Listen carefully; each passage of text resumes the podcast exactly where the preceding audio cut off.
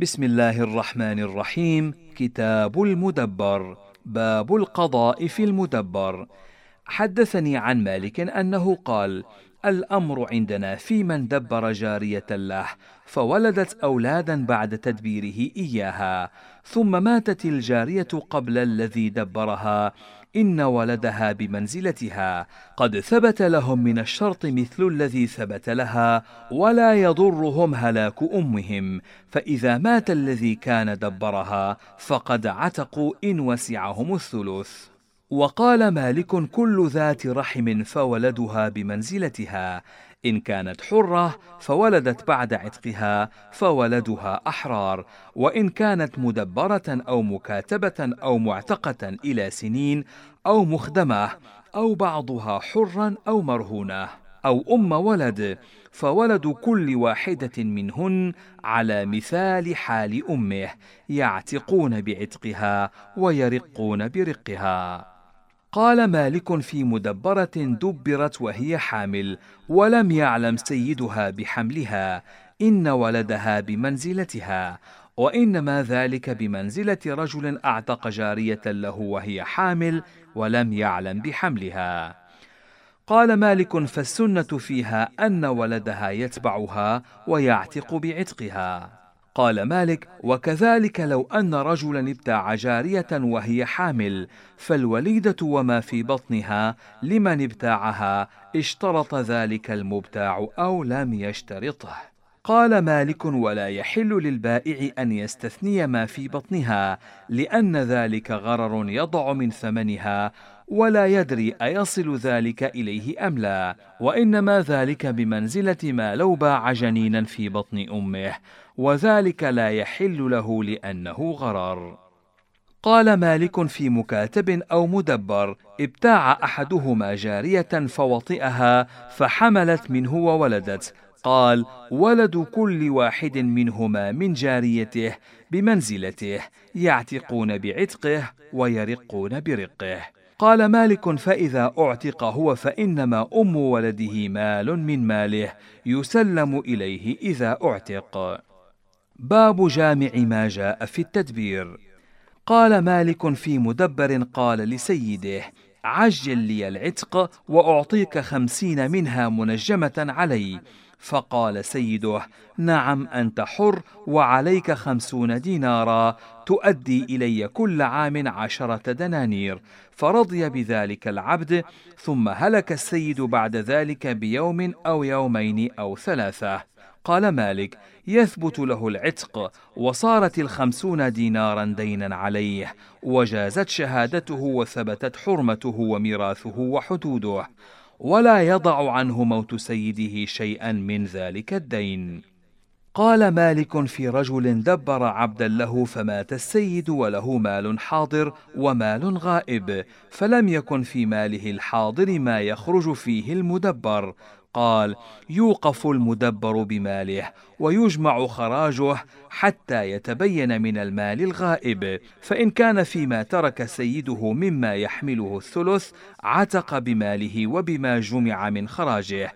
فإن لم يكن فيما ترك سيده ما يحمله عتق منه قدر الثلث وترك ماله في يديه. باب الوصية في التدبير. قال مالك الأمر المجتمع عليه عندنا أن كل عتاقة أعتقها رجل في وصية اوصى بها في صحة أو مرض أنه يردها متى شاء ويغيرها متى شاء ما لم يكن تدبيرا فإذا دبر فلا سبيل له إلى رد ما دبر. قال مالك وكل ولد ولدته أمة أوصى بعتقها ولم تدبر فإن ولدها لا يعتقون معها إذا عتقت وذلك أن سيدها يغير وصيته إن شاء ويردها متى شاء ولم يثبت لها عتاقة وإنما هي بمنزلة رجل قال لجاريته إن بقيت عندي فلانة حتى أموت فهي حرة. قال مالك فإن أدركت ذلك كان لها ذلك وإن شاء قبل ذلك باعها وولدها لأنه لم يدخل ولدها في شيء مما جعل لها.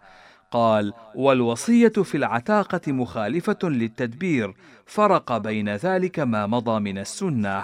قال ولو كانت الوصية بمنزلة التدبير كان كل موص لا يقدر على تغيير وصيته وما ذكر فيها من العتاقة. وكان قد حبس عليه من ماله ما لا يستطيع أن ينتفع به. قال مالك في رجل دبر رقيقا له جميعا في صحته وليس له مال غيرهم. إن كان دبر بعضهم قبل بعض بدأ بالأول فالأول حتى يبلغ الثلث. وإن كان دبرهم جميعا في مرضه فقال فلان حر وفلان حر وفلان حر في كلام واحد. إن حدث بي في مرضي هذا حدث موت أو دبرهم جميعا في كلمة واحدة تحاصوا في الثلث ولم يبدأ أحد منهم قبل صاحبه. وإنما هي وصية وإنما لهم الثلث يقسم بينهم بالحصص ثم يعتق منهم الثلث بالغا ما بلغ. قال ولا يبدأ أحد منهم إذا كان ذلك كله في مرضه. قال مالك في رجل دبر غلاما له فهلك السيد ولا مال له إلا العبد المدبر وللعبد مال. قال يعتق ثلث المدبر ويوقف ماله بيديه. قال مالك في مدبر كاتبه سيده فمات السيد ولم يترك مالا غيره. قال مالك يعتق منه ثلثه ويوضع عنه ثلث كتابته ويكون عليه ثلثاها. قال مالك في رجل أعتق نصف عبد له وهو مريض فبت عتق نصفه أو بت عتقه كله وقد كان دبر عبدا له آخر قبل ذلك. قال يبدأ بالمدبر قبل الذي أعتقه وهو مريض وذلك أنه ليس للرجل أن يرد ما دبر ولا أن يتعقبه بأمر يرده به.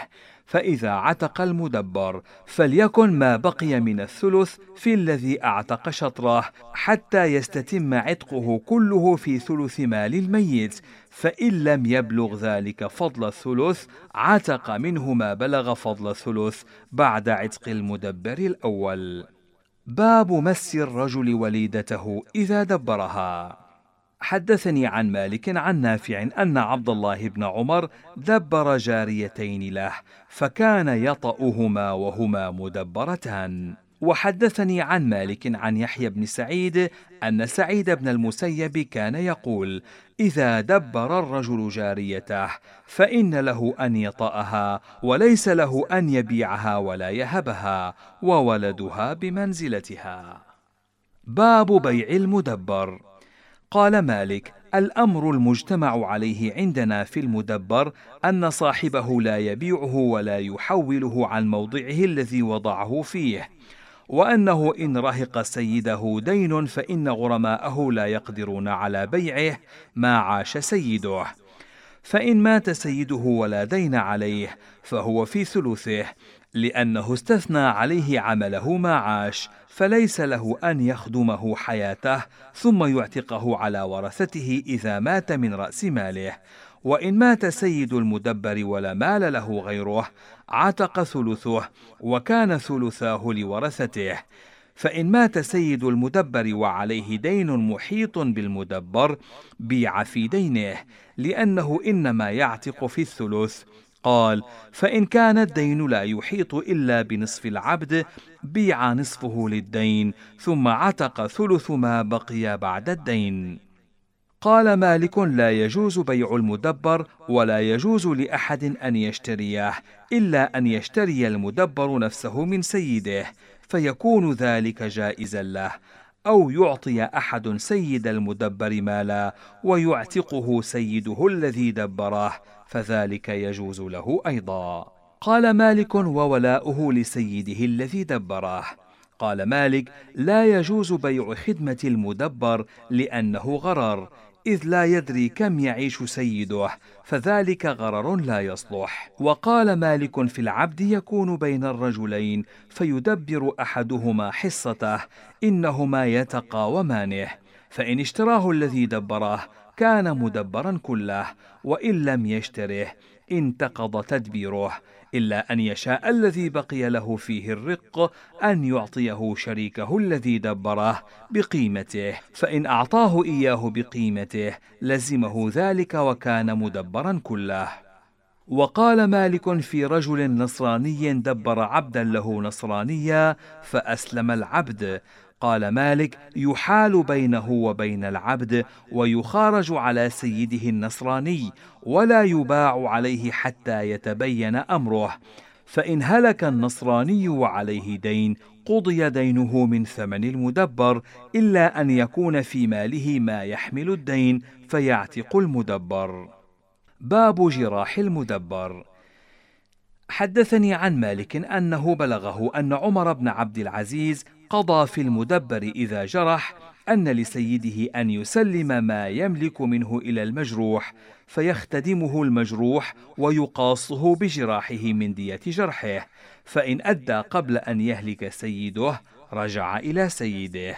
قال مالك والأمر عندنا في المدبر إذا جرح ثم هلك سيده وليس له مال غيره أنه يعتق ثلثه ثم يقسم عقل الجرح أثلاثا فيكون ثلث العقل على الثلث الذي عتق منه ويكون ثلثاه على الثلثين اللذين بأيدي الورثة إن شاءوا أسلموا الذي لهم منه إلى صاحب الجرح وإن شاءوا أعطوه ثلثي العقل وأمسكوا نصيبهم من العبد.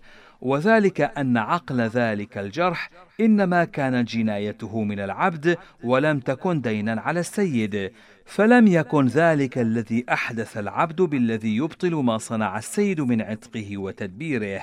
فإن كان على سيد العبد دين للناس مع جناية العبد بيع من المدبر بقدر عقل الجرح وقدر الدين.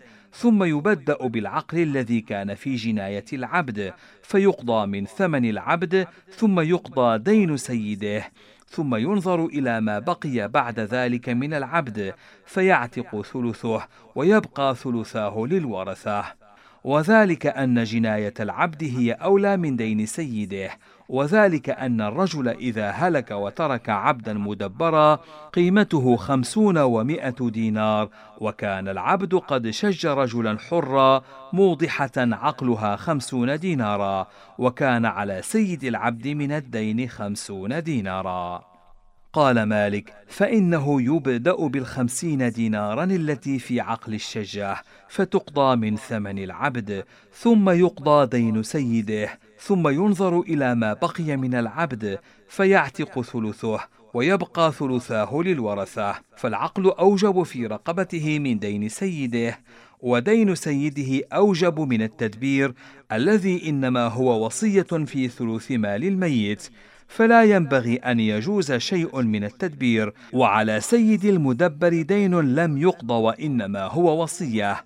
وذلك أن الله تبارك وتعالى قال من بعد وصية يوصي بها أو دين قال مالك فإن كان في ثلث الميت ما يعتق فيه المدبر كله عتق وكان عقل جنايته دينا عليه يتبع به بعد عتقه وإن كان ذلك العقل الدية كاملة وذلك إذا لم يكن على سيده دين. وقال مالك في المدبر إذا جرح رجلا فأسلمه سيده إلى المجروح ثم هلك سيده وعليه دين ولم يترك مالا غيره فقال الورثة نحن نسلمه إلى صاحب الجرح. وقال صاحب الدين أنا أزيد على ذلك. إنه إذا زاد الغريم شيئا فهو أولى به ويحط عن الذي عليه الدين قدر ما زاد الغريم على دية الجرح. فإن لم يزد شيئا لم يأخذ العبد. وقال مالك في المدبر إذا جرح وله مال فأبى سيده أن يفتديه فإن المجروح يأخذ مال المدبر في دية جرحه فإن كان فيه وفاء استوفى المجروح دية جرحه ورد المدبر إلى سيده وإن لم يكن فيه وفاء اقتضاه من دية جرحه واستعمل المدبر بما بقي له من دية جرحه. باب ما جاء في جراح أم الولد. قال مالك في أم الولد تجرح إن عقل ذلك الجرح ضامن على سيدها في ماله إلا أن يكون عقل ذلك الجرح أكثر من قيمة أم الولد فليس على سيدها أن يخرج أكثر من قيمتها. وذلك أن رب العبد أو الوليدة إذا أسلم غلامه أو وليدته بجرح أصابه واحد منهما فليس عليه أكثر من ذلك وإن كثر العقل فإذا لم يستطع سيد أم الولد أن يسلمها لما مضى في ذلك من السنة فإنه إذا أخرج قيمتها فكأنه أسلمها. فليس عليه أكثر من ذلك وهذا أحسن ما سمعت وليس عليه أن يحمل من جنايتها أكثر من قيمتها.